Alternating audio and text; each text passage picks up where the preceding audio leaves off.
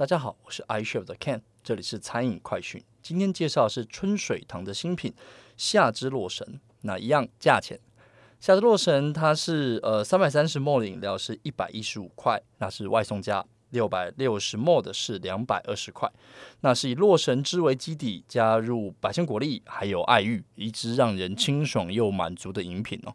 那但是夏之洛神这个讲法就知道说，那有冬之洛神吗？其实它有另外一支叫做热老梅露洛神花茶，那三百三十 ml 是一百二十五块，然后六百六是两百四啊，大概就是比夏之洛神再贵十块钱左右。那大家会看到说，哇，三百三十 ml 一百一十五块，真的是很贵。但其实春水堂一直以来就可以说是我们饮料界的天花板，它是饮料界的 Hermes，一直都是以用料丰富，然后茶味香浓为诉求来做的事情。那所以在看它的呃战略意图上面，就看到第一点是国饮，就春水堂其实相较于茶汤会哦，没有那么多的果饮啊。它的茶饮啊、奶茶都非常棒，但是果类的饮品相对比较少。那这一支我觉得表现相当出众，它很有可能是要开拓一个新的呃呃饮料的品类。那在第二个事情则是饱足感。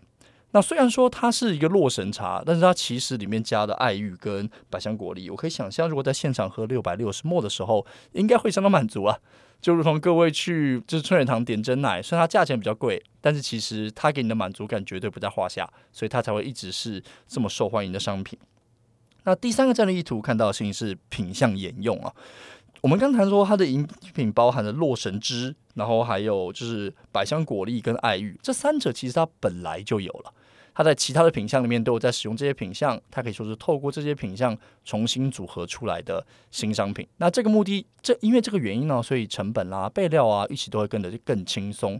那可以说是在现有基础上推出来的新尝试。那回到第一点，它真的好喝，是一支好喝果饮的商品。那所以很鼓励跟建议大家可以到就是春水堂喝喝看他们的新品夏之洛神。那我是 iShop 的 Ken，这里是餐饮快讯。